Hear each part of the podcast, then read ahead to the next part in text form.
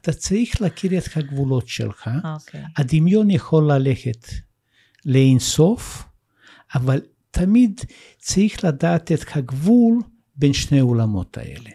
ואני בכלל חושב שאחת הבעיות של רוב האנשים בחיים, זה שהם או בעולם הרוח או בעולם הפיזי. וכל העולם, בעיניי לפחות, נמצא בגבול בין שני העולמות האלה. ברוכים הבאים לפודקאסט שוברים תבניות. אני עידית ויינברגר, מומחית ליצירתיות מעצימה במגוון התחומים ובפרט בקריירה. יצירתיות היא אחד המשאבים החשובים ביותר להצלחה בחיים. יחד נבחן אותה דרך סיפורי מקרה של אנשים מצליחים, ונלמד מהם איך לעשות זאת בעצמנו. שתהיה לכם האזנה נעימה.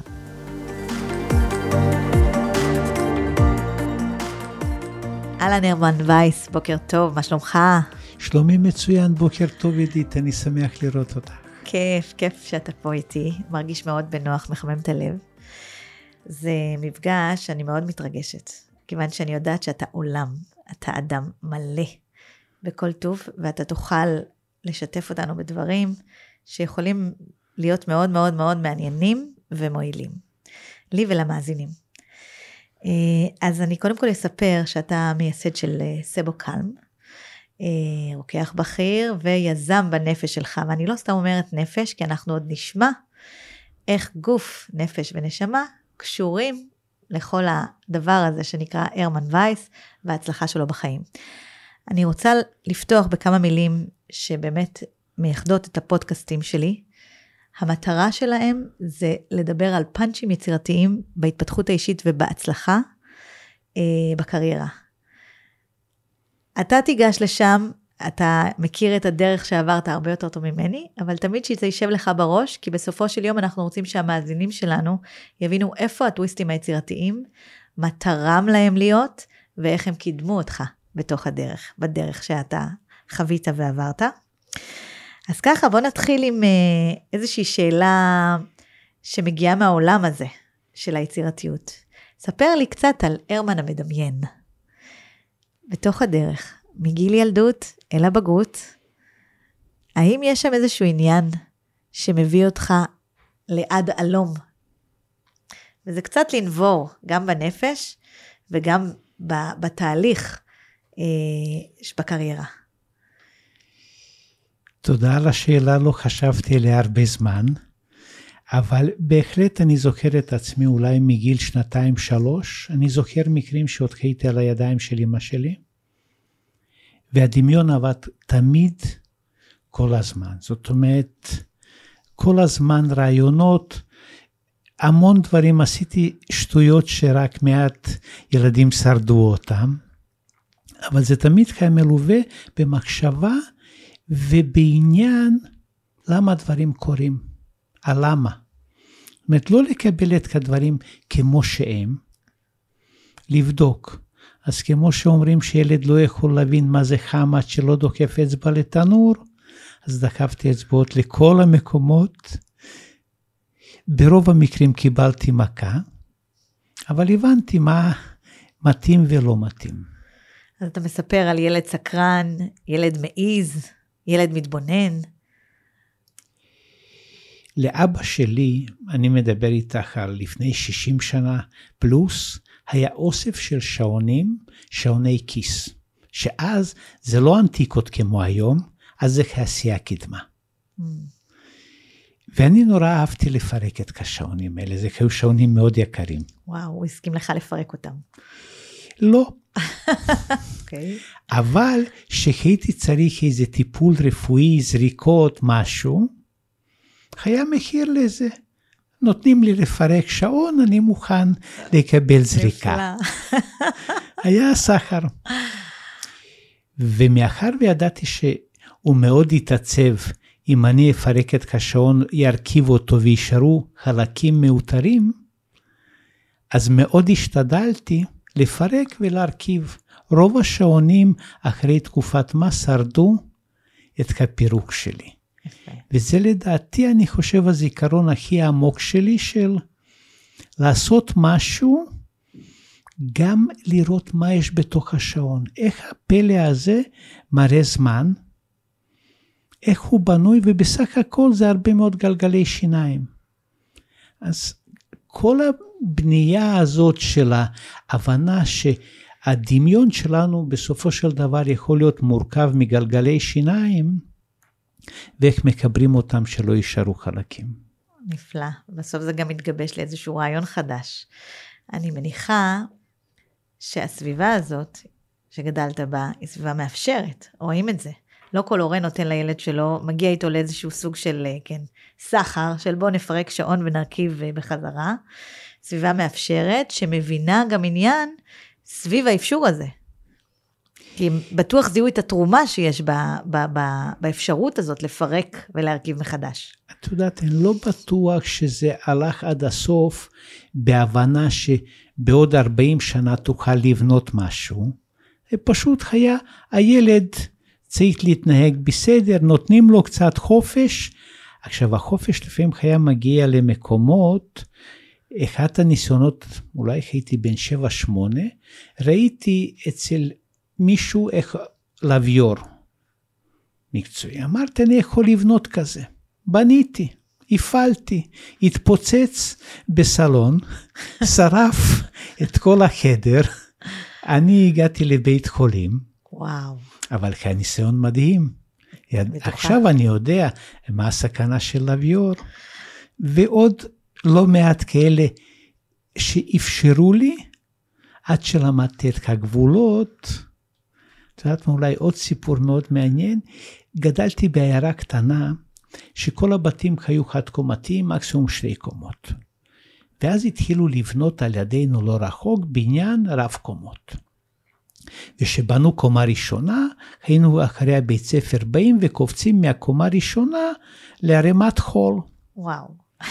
ואחר כך בנו עוד קומה, קפצנו מהקומה השנייה. או, היום זה לא היה תופס. בקומה השלישית שקפצנו, חבר שלי שבר יד, ואז הבנו שלא כדאי להמשיך עם זה. אז זו הדרך לדעתך? זה אחת הדרכים, אתה צריך להכיר את הגבולות שלך. Okay. אוקיי. הדמיון יכול ללכת לאינסוף, אבל תמיד צריך לדעת את הגבול בין שני העולמות האלה. ואני בכלל חושב שאחת הבעיות של רוב האנשים בחיים, זה שהם או בעולם הרוח או בעולם הפיזי.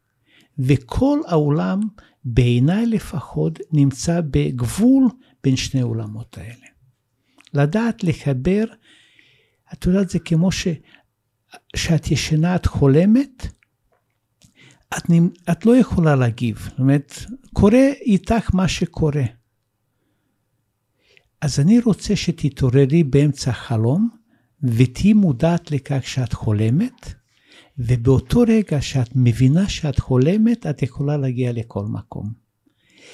רוב האנשים ישנים גם במציאות, mm. בעיניי. זאת אומרת, חיים או בעולם הדמיון שלהם, או בעולם הפיזי, וואו. ועולם נמצא על הגבול. וואו. הוא גם אינדיבידואלי והוא גם אוניברסלי באותה מידה, זה מה שאני שומעת. בדיוק. אה, גם גשמי, מעשי וגם רוחני, ו- ויש איזשהו משהו בתפיסה שם, שאתה אומר, דווקא ברגע הזה, שם, הכל יכול לקרות. נכון. וואו. אני רואה את זה כאילו שאת עומדת מול מראה.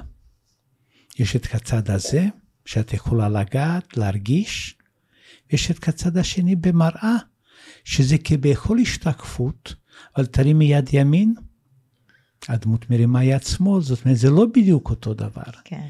את זזה שמאלה, הדמות זזה ימינה. ולהבין שזה עולם קיים, זה לא נדמה לי, קיים עולם רוחני שאת לא רואה אותו. קיים הדמיון שזה לא פיזי.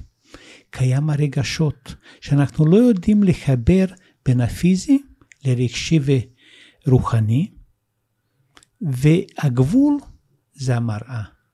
ואם אתה מוכן לקבל ששני עולמות קיימים בו זמנית, אז הדברים מתחילים לקרות. אז זו מטאפורה מעניינת מאוד.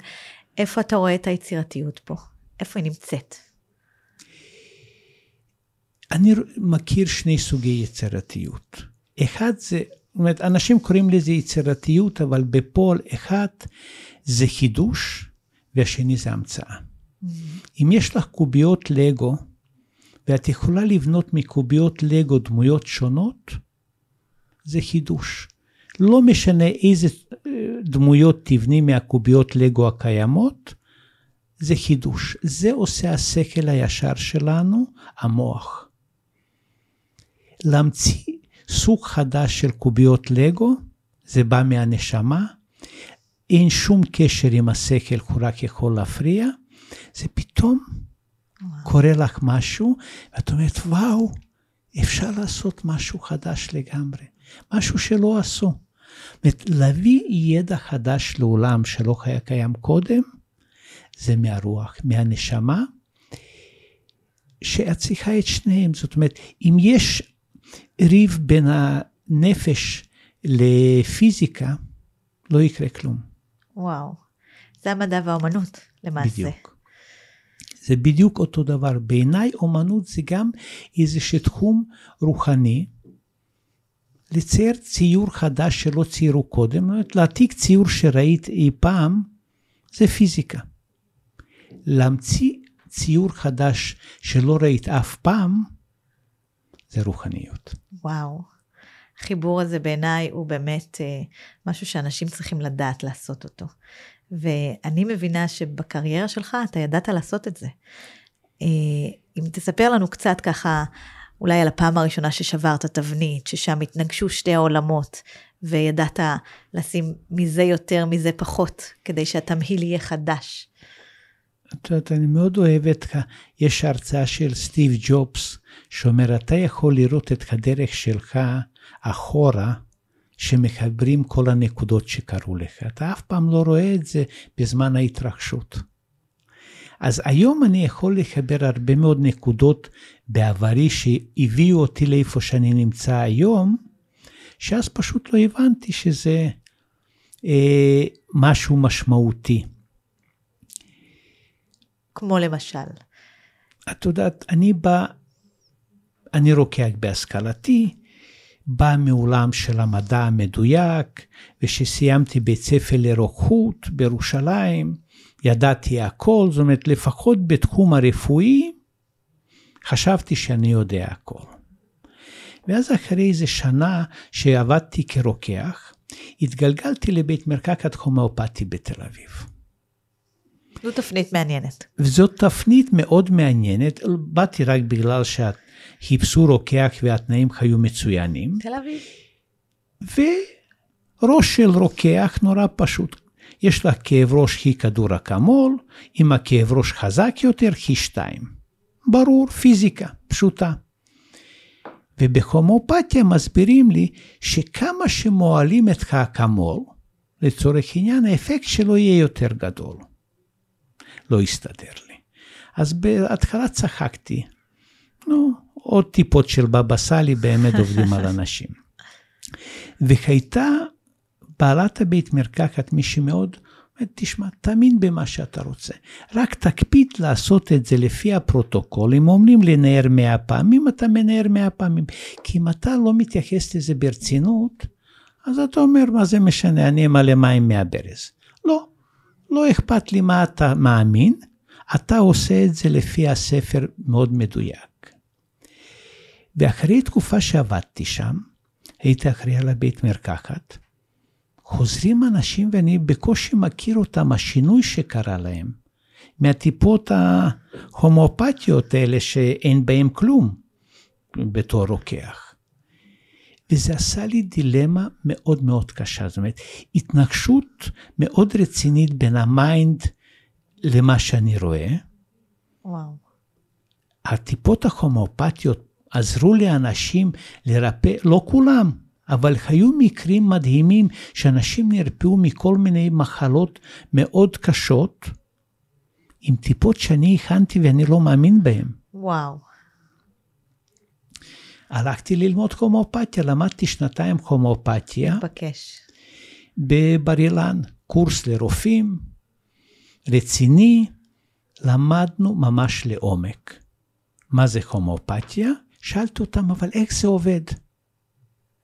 אין תשובה. אף אחד, כולל המרצים, ועברו שם ההומואפטים הטובים ביותר, לא ידעו להסביר לי איך עובדת הומואפתיה. זאת אומרת, וזה שיגע אותי שאני לא מבין, זאת אומרת, איך זה יכול לעבוד. ובאחת הנסיעות שלי, בשדה התעופה, לפני העלייה למטוס, קניתי ספר. התחלתי לקרוא אותו בנסיעה, בעמוד העשירי הבנתי איך עובדת הומואפתיה. ספר לנו. זה היה ספר של נאדר בוטו, החוש השביעי, mm. רופא, מסביר בצורה מדעית, עם נוסחאות מתמטיות, איך עובדת הומואפתיה. וזה היה, אני חושב, אחד הרגעים הכי משמעותיים שאפשר לחבר את שני העולמות האלה, ושניהם עובדים. לקח לי עוד 20 שנה, לא עד שאני חיברתי את שני עולמות, זאת אומרת, המשכתי ללמוד אצל נאדר וכל מיני דיסציפלינות נוספות בתחום, אבל לא בבית ולא בעבודה, לא סיפרתי, הייתי הולך לסדנאות של נאדר, חוזר מופעם מהדברים שראיתי, אשתי שואלת מה היה בסדנה, שום דבר. זאת אומרת, אשתי גם רוקחת. היא בקופת חולים אחראית על התרופות הכי מסובכות ויקרות. זאת אומרת, רוקחת מאוד בעומק, מה שנקרא. כן. לא יכולתי לספר לה את מה שאני לומד אצל נאדר, כי החלטתי שהיא לא תבין אותי. תחשוב שאני משוגע. וזה יכול גם קצת אולי לחבל לך בתוך, ה... בתוך הרצון הזה, לרצות לפגוש עולמות חדשים וחיבורים נוספים. אז היו לי חיים כפולים תקופה מאוד ארוכה. לא בעבודה, היה לי שותף שאנחנו היינו בקשר מאוד חם, לא יכולתי לספר על זה שאני חושב שיש נשמה. זה נראה גם לאשתי וגם לשותף דבר הזוי לגמרי, זאת אומרת, על גבול לאשפז. אני מכירה את זה כל כך, אוקיי. ואולי לפני כמה שנים בודדות, שהתחלתי להגיד לאנשים, אני, אני אדם מאמין, באמת אין לי ספקות באיזה כוח עליון, אני ממשיך עם זה שאני לא מסתדר עם צוות הקרקע שלו. אבל אין לי ספק באמונות שלי, ואפשר לחבר אמונה ועבודה יומיומית, שכל ורגש. אף רצוי. אף רצוי, זה לוקח דרך בשביל להגיע. זה, אני חושבת שזה מגיע באמת מתוך איזשהו תהליך אישי בוגר, שיש בו הרבה בשלות, גם ידע והתנסות. אה, אז איפה ככה בתוך הדבר הזה, שבירת תבנית לגמרי הייתה פה בחיבור הזה, כן. לכל מה שנאדר בוטו מייצג. ספר קצת יותר לעומק, איפה זה פוגש אותך ממש בשלב המעשי של לפתח מוצר חדש. אה, איזשהו תהליך שאתה עברת שם, שאפשר ככה לשתף ולהעיר. יצירתיות, זה לא משנה אם זה נוסחה קוסמטית חדשה, או ציור חדש, או שירה, זה תמיד מתחיל מאיזה. מבפנים. שאמרתי, זאת אומרת, לעשות את הדברים שעשית קודם, להחליף מילים, זה לא זה. זה להביא משהו חדש. וכמה שיותר התפתחתי בתחום הרוחני, הייתה לי הבנה יותר טובה לגבי מה צריך בשביל לעשות קרם יותר טוב. מה צריך בכלל בשביל ש... לפתור איזושהי בעיה. עכשיו, הדברים מתחברים לפעמים נורא בפשטות. תן לנו דוגמה לקרם שהיה אז צורך, שזיהית צורך ממשי לייצר אותו בעבור נשים או אנשים, או כל מיני סוגים של בעיות אור כאלה, שבאמת הוא תוצאה של חיבור. את יודעת, כולם, רובנו, מכינים בבית תקינה. דבר נורא פשוט. אכן.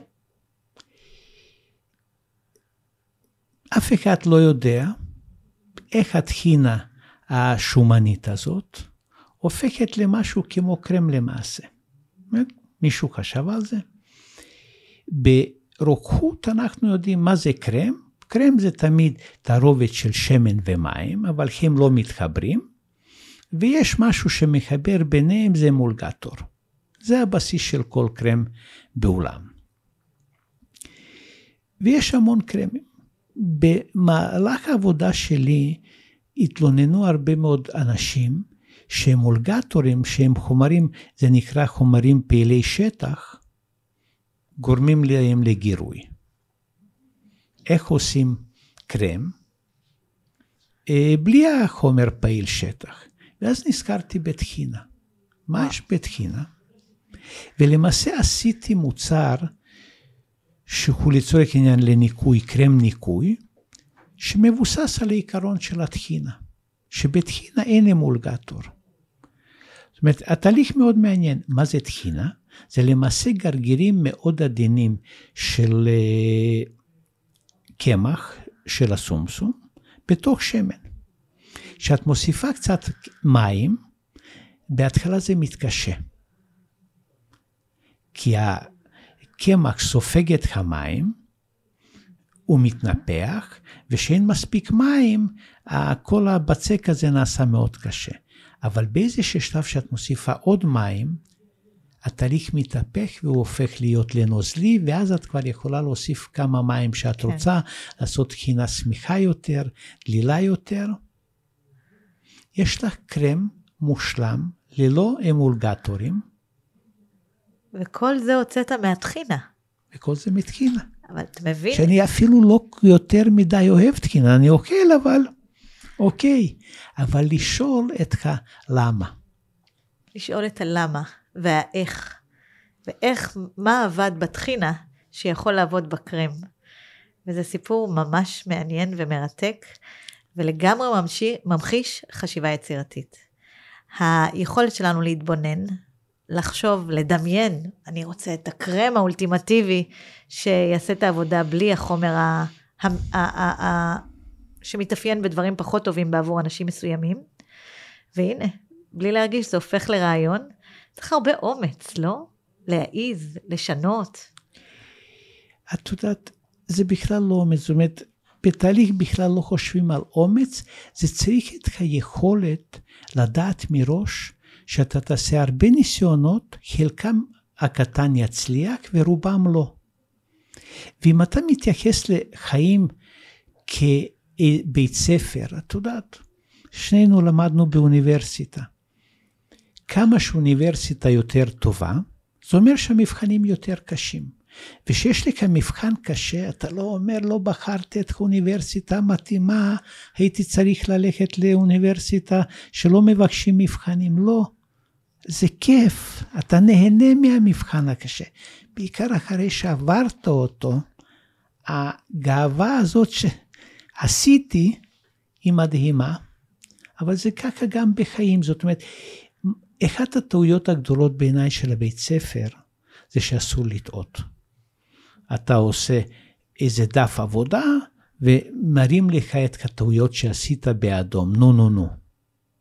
החיים הפוך. צריך להראות את הדברים הטובים שעשית. ולהגיד, אתה רואה, אתה מצליח לעשות דברים מדהימים, תראה כמה שכתבת יפה, תעשה הרבה יותר כאלה.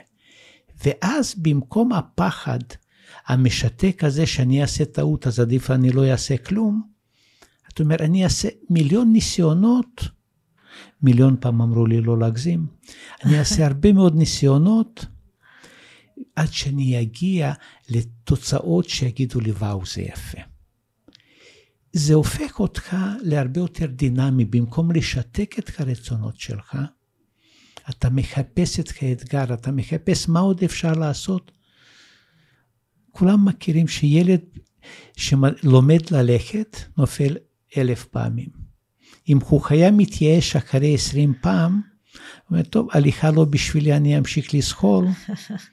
כולנו היינו הולכים על ארבע עד עצם היום הזה. נכון. אז אתה מדבר על באמת החשיבות בלהיכשל. יש איזשהו רגע שאתה זוכר שבחוויה שלך נכשלת, האם היית צריך להפעיל איזושהי חשיבה יצירתית לפתרון הבעיה, לצאת מהבוץ, או, או באמת משהו דרמטי כזה? את יודעת, מה שדווקא עולה לי בראש, היו לי המון כישלונות. אין ספור, אפשר לעשות תוכנית נפרדת. הדרכתי קבוצה של בלוגריות על איך לייצר קרמים. היו 20 או 25 בלוגריות מאוד רציניות שבאו לראות איך עושים קרם. ואני מדגים להם עם כל הציוד, רושם, זה עושה פנטסטי, והקרם מתפרק. זאת אומרת, אני עושה את הקרם ואני רואה שהוא לא מתגבש. וואו. וכבר חילקתי את הקרם לצנצנות, והוא נוזל במקום שלהיות קרם. שאתה לא מבין מה הסיבה שעומדת מאחורי. עשיתי את זה המון פעמים לפני זה. אותם החומרים, אותו ציוד, הכל אותו דבר, הקרם מתפרק לי. איך יוצאים מזה? אז קודם כל, לקחת את זה, כי זה גם יכול לקרות.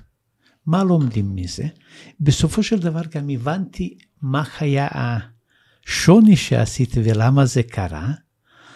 הבלוגרית הראשית קראו לה ענבר. אמרתי, איזה קרם אנחנו נעשה? נעשה קרם עם ענבר. ועשיתי תמצית ענבר במקום מים, והתמצית ענבר, למרות שהייתי משוכנע שאין לזה שום השפעה, זאת אומרת, ענבר זה אבן חצי יקרה, שמתי במים ללילה, וזה פירק לי את הקרם. אבל הכוונה הייתה טובה. הכוונה הייתה מצוינת. קודם כל קיבלו את זה, כל הבלוגריות, בצורה מאוד עם הבנה, ואת יודעת מה, באיזשהו מקום אני חושב שהם הרגישו, אם הוא נכשל, אז גם אם אנחנו נכשלות מדי פעם, זה בסדר. זאת אומרת, החוויה בסופו של דבר מהכישלון הזה, וזה עדיין כישלון, הייתה מאוד חיובית. גם לי, נכשלתי ואולם לא הפסיק. הזמן לא עצר, וגם כל הבלוגריות קיבלו את זה אפילו באיזשהו מקום כעידוד. כי אם אתה עומד מול איזשהו מומחה שיודע הכל, אז מי אני שאני יכול לעשות את זה? גם יש בזה קצת משהו לא אנושי, ואז האמת לא עוברת. נכון. עצם הכישלון הפך את המפגש הזה להצלחה בלתי רגילה. הפידבקים שקיבלתי היו הרבה יותר טובות ממה שהייתי מצפה אם זה היה מצליח. שזה גם מעניין. פידבק נכון. בסופו של דבר היה חיובי, אה, על אף הרגע הזה שבו אתה אה, מציג איזשהו כישלון בפומבי לצורך העניין. ועדיין, הרגע הזה שנכשלים, הוא תופס אותך כמה ימים, כמה רגעים טובים. אה,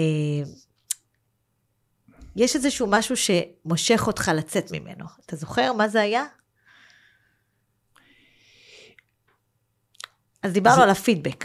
קודם כל, אתה אומר, הפידבק בסופו של דבר היה חיובי, וזה בהכרח הגישה שעוטפת אותך, הסביבה שלך, זה משהו שבהכרח מוציא. עדיין יש לך את האני שלך, עצם זה שאני זוכר את זה ומעלה את זה, אז כנראה שזה כן השפיע עליי, ברור. אבל אני חושב שזה לקח אותי למקומות מאוד טובים. זאת אומרת, להוריד את התחושה הזאת שבתחום הקטן הזה של עשיית קרמים אני מומחה, ואני יכול לעשות מה שאני יודע, אני יכול לעשות את כל מה שאני יודע, והמציאות תעשה את מה שהמציאות עושה. אז גם ההבנה הזאת בסופו של דבר מאוד תרמה לי, אנחנו חושבים שאנחנו יודעים הרבה, אנחנו לא יודעים הכל. והמציאות תעשה את מה שהיא יודעת, וצריך אבל- לתת לזה מקום. נכון. את יודעת, אני אומר שברוב המקרים הבעיות של רוב האנשים, שאנחנו, שיוצאים החוצה, יש רוח, רוצים לשנות את כיוון הרוח, רוצים להעלים את הרוח. זה לא יצליח. אנחנו צריכים פשוט לכוון את ה... אה, לזרום עם הרוח? לז... את יודעת, אם אנחנו על אה, ספינה, לכוון את ה... אה, תורן, מפרשים. את המפרשים. עם הרוח. זאת אומרת, תנסי לחשוב כמה אנרגיה אנחנו מבזבזים על ניסיון לשנות את כיוון הרוח. וברור לנו שזה לא יצליח. קנית מעיל פרווה חדש, סינתטי, ואת רוצה להראות אותו בחוץ חמסין. אתה לא יכול לשנות את הבחוץ כרגע. אז מתלבשים בהתאם לחמסין, והרבה פעמים קורה לנו שאנחנו רוצים לשנות את הסביבה, זה אף פעם לא מצליח, וזה אחד המקורות לאכזבה שלנו. והמצאתי משהו מדהים, רק שאולם לא צריך אותו ולא מבין אותו. כן, חשוב שזה יהיה שימושי ו... אז גם בתחום ההמצאות, את יכולה לחשוב על איזושהי המצאה גאונית איך להגיע לניו יורק בשעתיים. פרקטית. לא ישים. זה לא ישים. אז גם בתחום החשיבה היצירתית, כמה שזה יותר קרוב אליך, כמה שזה יותר דברים שאתה יכול ליישם, רוב ההמצאות השימושיות ביותר בעולם, הן המצאות מאוד פשוטות. מעניין אותי לשאול, האם זה חלק מה-state of mind שאתה אה, מתפתח וגדל, שאתה אדם יצירתי? אתה חושב על זה? זה? גם אם לא ספציפית על זה, אתה, אתה מרגיש איזשהו אה, באמת יכולת פנימית של אמונה עצמית בך? קודם כל, האמונה העצמית תמיד הובילה אותי. חינוך בבית וכל ההתפתחות שלי, אני מאוד מאמין בעצמי, אבל זה בא מזה שאני לא משווה את עצמי עם אף אחד. את יודעת, אני לא רוצה להיות יותר גבוה מהחבר שלי, או עוד משהו, אני רוצה להיות יותר טוב ממה שהייתי אתמול. ולקח לי לא מעט זמן להגיע, כי את יודעת, עולה חדש, מגיע לישראל, רואה את כל העושר, רוצה להיות כמו כולם. לקח לי הרבה זמן להבין מה אני רוצה. גם זה נשמע כמו סוג של מנגנון הגנה כזה. לא לגמרי לא, את יודעת, יש לי הרבה חברים שיש להם הרבה כסף. רובם אני לא יכול להגיד לך שהם יותר מאושרים מהנהג אוטובוס אה, שאני רואה ברחוב. זאת אומרת, אחד הדברים של אנשים שהם מגדירים איזושהי מטרה לא נכונה, אני רוצה שיהיה לי הרבה כסף. זה בכלל לא מטרה בעיניי, אף פעם לא הייתה. זאת אתה רוצה חיים נוחים, אתה רוצה עבודה טובה, אתה רוצה בית יפה על חוף הים, זה מטרה. כסף זה לא מטרה בעיניי, זה אמצעי. וזה אולי אחד הדברים שרוב האנשים, מה אני רוצה לה, שיהיה לי, שיהיה לי הרבה כסף. מה זה ייתן? אני מכיר, את יודעת מה, יש לי חבר שהוא, אני מתאר לעצמי, יש לו כמה עשרות אם לא מאות מיליונים. הבן אדם הפסיד מיליארד דולר באחד המשברים הגדולים. וזה הגיע עד כדי כך שהוא איבד כליה. וואו. הוא מושתל כליות. צריכה להבין מה זה כליה, למה הכלבים מסמנים את הטריטוריה על ידי שתן. למה כל החיות בג'ונגל מסמנים את הטריטוריה על ידי השתן. הכליה מייצרת את האחראית על האנרגיה החומרית שלנו. ואנחנו מגדירים את הטריטוריות שלנו, את הריחוש, את ה... על ידי הכליה.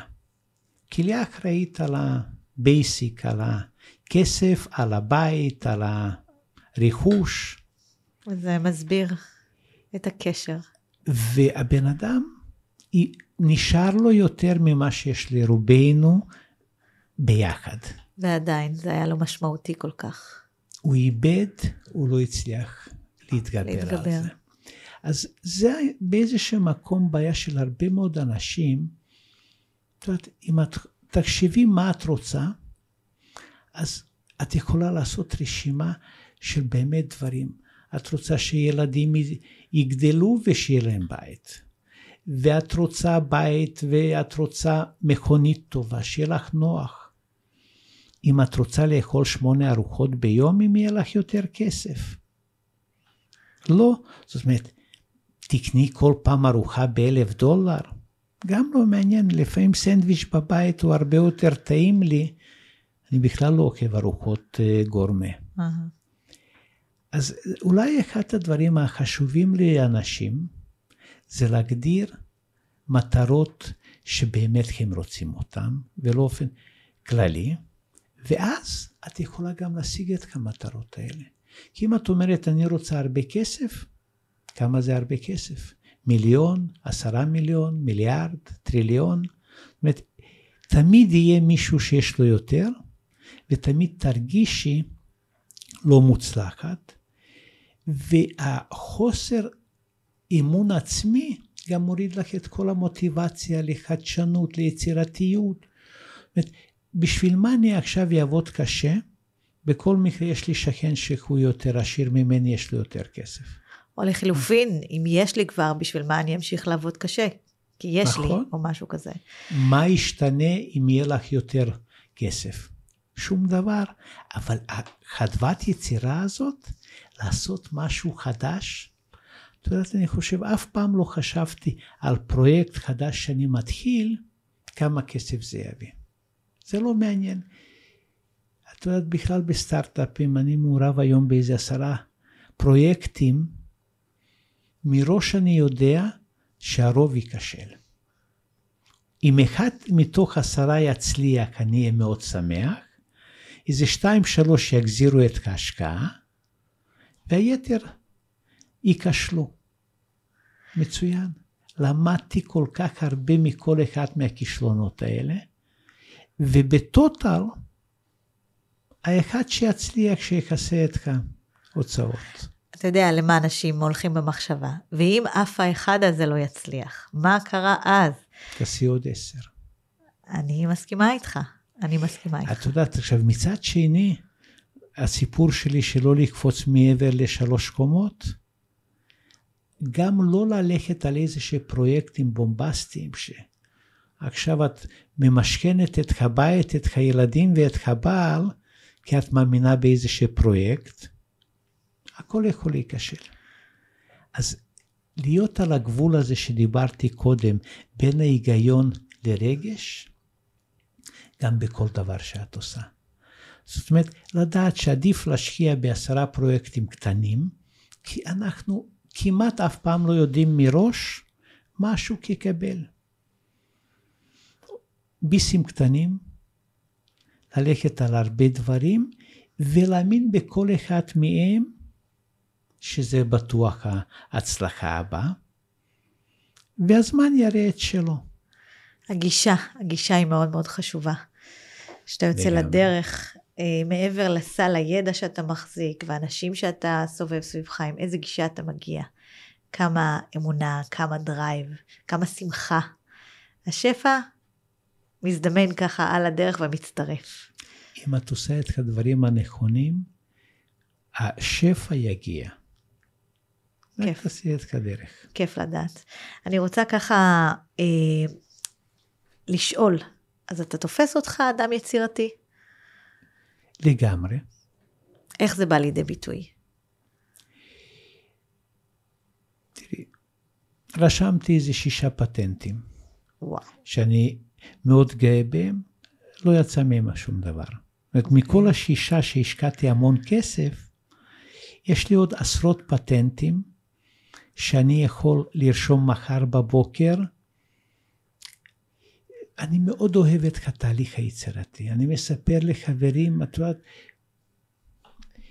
דוגמה נורא פשוטה, אולי 20-30 שנה הסתובבתי עם רעיון, גלגלים של המכוניות, רוב האנשים לא יודעים מתי להחליף צמיג.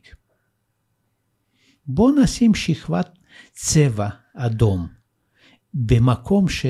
זה מגיע למצב שאת צריכה להחליף את זה, ואז פשוט מרחוק יראו את הפס האדום שנוצר בגלגל ויגידו לך, עידית, תחליפי צמיג, הוא כבר שחוק. לא יהיה צורך לומר לי, אני יכולה לראות. כל כך חשוב.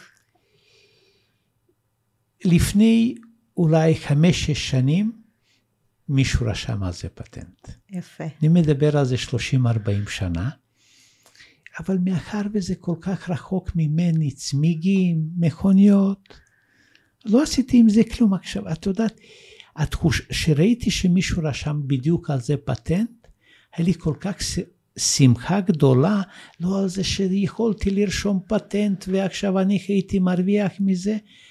וסוף סוף הרעיון שלי מישהו לקח מהיקום ומימש אותו. לטובת כולנו. לכולם, לטובת כולנו. זה לא משנה מי רשם את הפטנט, זאת אומרת, זה משהו שראוי שיעשו אותו.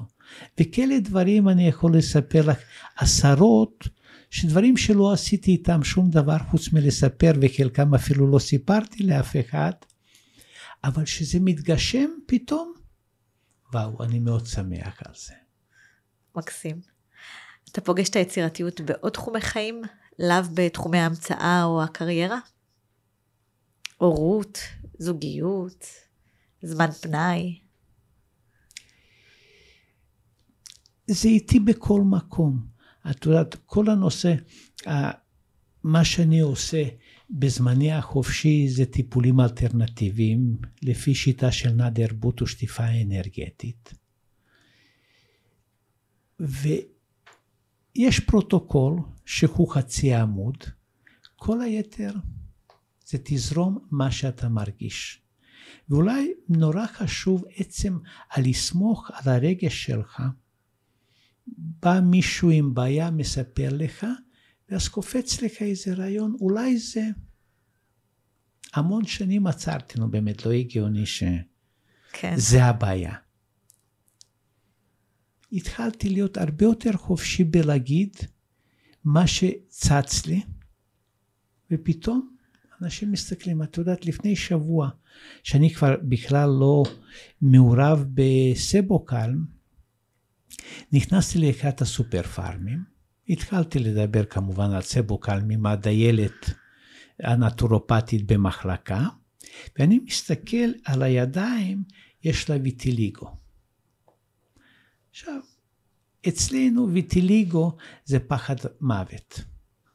שואל אותה, תגידי, אני יכול לשאול אותך משהו. זכור לך משהו שבגיל 12 היה לך מקרה של פחד מוות? מסתכלת אליי כמעט מתעלפת. וואו, יש לי צמרמורת. אומרת, כן, נורא פחדתי. אומרת, ומה זה חיה שרצית לדחות אותו? אומרת, שני כלבים תקפו אותי, ופחדתי שיהרגו אותי ממש. עכשיו, למה זה חיה לויטיליגו כאן? את מנסה לדחות. את... זה התנועה שאת מנסה לדחות. אם זה היה בחלק הפנימי, היית אומר, זה, את רצית לחבק מישהו. עכשיו, זו טכניקה אלמנטרית, שאני יכול לתת לך את הספר באיזה עמוד קוראים על זה. נורא פשוט. אבל ברגע שאתה אומר לבן אדם משהו שאני לא אמור לדעת, נפתחים עיניים. אני יכולה לשתף באופן אישי, המפגש הראשון שלי ושלך וכמובן כאדם מאוד מסקרן, רציתי רק לדעת ולשאול, ושיתפתי אותך בחוסר איזון של בלוטת התריס, ואתה הארת את עיניי ואמרת לי, זה עניין של אה, הגשמה ומימוש, מבלי להכיר אותי. ואני התחברתי לזה, ומאז זה מלווה אותי, ואני יודעת, ולגמרי אני יכולה להעיד שאני נתקפת ברגעים של חוסר איזון, בתוך סיטואציות חיים של הגשמה ומימוש, ברצון להצליח, להיות הישגית, אה, לכבוש את היעד שהצבתי בפניי וכן הלאה. אז אה, אני שומעת, אתה שולח לספר, ואני אומרת, האינטואיציה מבצבצת שם, לא רק הספר, לא רק באמת הבקיאות והידע של לקרוא את זה, שאני בטוחה שיש לזה את המקום של זה המכובד. יש גם איזושהי אינטואיציה ובשלות וניסיון חיים. ובאמת יש בך איזשהו משהו שהוא מאוד מאוד מתמזג, ואני חווה את החיבור הזה בין המדע לאומנות כשיא היצירה. שם, זו נקודת המפגש הזאת. זה הנקודה שביצירתיות החיים מתחדשים. אה, וזה ממש ממש לי זה גורם הרבה נחת. כשאני מדברת על יצירתיות ועל רצון של אנשים להצליח, אני תמיד אומרת, להצליח ב... באושר שלכם, כן, באלף, ו- ולהיות בנינוחות ובשלווה, ובאמת לעטוף סביבכם אנשים אוהבים, אה, כל מה שנותן ביטחון בחיים. אז ככה אני ארצה ככה לסגור ולסכם, ולשאול אותך, מה היית, איזה טיפ היית נותן, מסר, היית רוצה שהמאזינים שלנו יישארו איתו, בשביל להצליח, להצליח כשאנחנו מדברים על רווחה אישית. את יודעת, מה שהייתי אומר, שכל אדם צריך לדעת שלכל אחד מאיתנו יש יכולות מדהימות באיזשהו תחום, ושצריך לחפש אותן. המטרה, איכשהו העולם הפך לחיות שכולנו צריכים להיות זהים ודומים לכל אחד אחר, בעיקר כל העידן של המדיה החברתית, ואנחנו שוכחים על זה ש... כל אחד מאיתנו יש לו משהו מדהים שרק לו לא יש את זה, ואם את תמצאי את הדבר הזה, או לפחות תחפשי אותו, את יכולה באותו תחום שיש לך בנשמה, לחיות האדם הטוב ביותר, המוצלח ביותר בעולם, רק להאמין שיש את זה. את לא צריכה להיות דומה לאף אחד אחר, תהיי את עצמך, תחפשי את הדבר הזה, ותאמיני שזה ישנו. וזה שצריך להיות יותר טוב ממה שהיינו אתמול, ולהשתדל שמחר נהיה יותר טובים מהיום, כי כל אחד מאיתנו בעיניי גאון ומאוד מוצלח. רק שאלברט איינשטיין אמר שכולם גאונים, אבל אם הדג יחשוב את היכולות שלו לפי היכולת שלו לטפס על העץ, הוא יהיה מסכן כל החיים. אז הדג צריך לשחות במים, והקופים יטפסו על העצים, ההפך לא יעבוד. הרמן, תודה רבה. היה לי ממש כיף. מעריכה שבאת. תודה רבה, עדית. שמחתי לפגוש אותך. כיף, כיף, כיף. תודה לכם חברים על ההאזנה, זה היה עוד פרק של שוברים תבניות. שינוי מבט בדרך להצלחה. אם הוא הרגיש לכם נוגע, משמעותי וחייב בשיתוף, עשו זאת, בכדי להביא לעולם יוצר טוב יותר. ודרגו אותנו חמישה כוכבים בפלטפורמות שאתם מאזינים בהם. רוצים לעורר את היצירתיות החבויה בכם, בסביבת העבודה, בצוותי הניהול, להביא ליזמות חדשה ופריצות דרך במגוון התחומים? היכנסו ללינק שלפניכם, הרשמו או הזמינו את הסדנה הקרובה. כרגיל, היה לי כיף לשתף. נתראה בפרק הבא.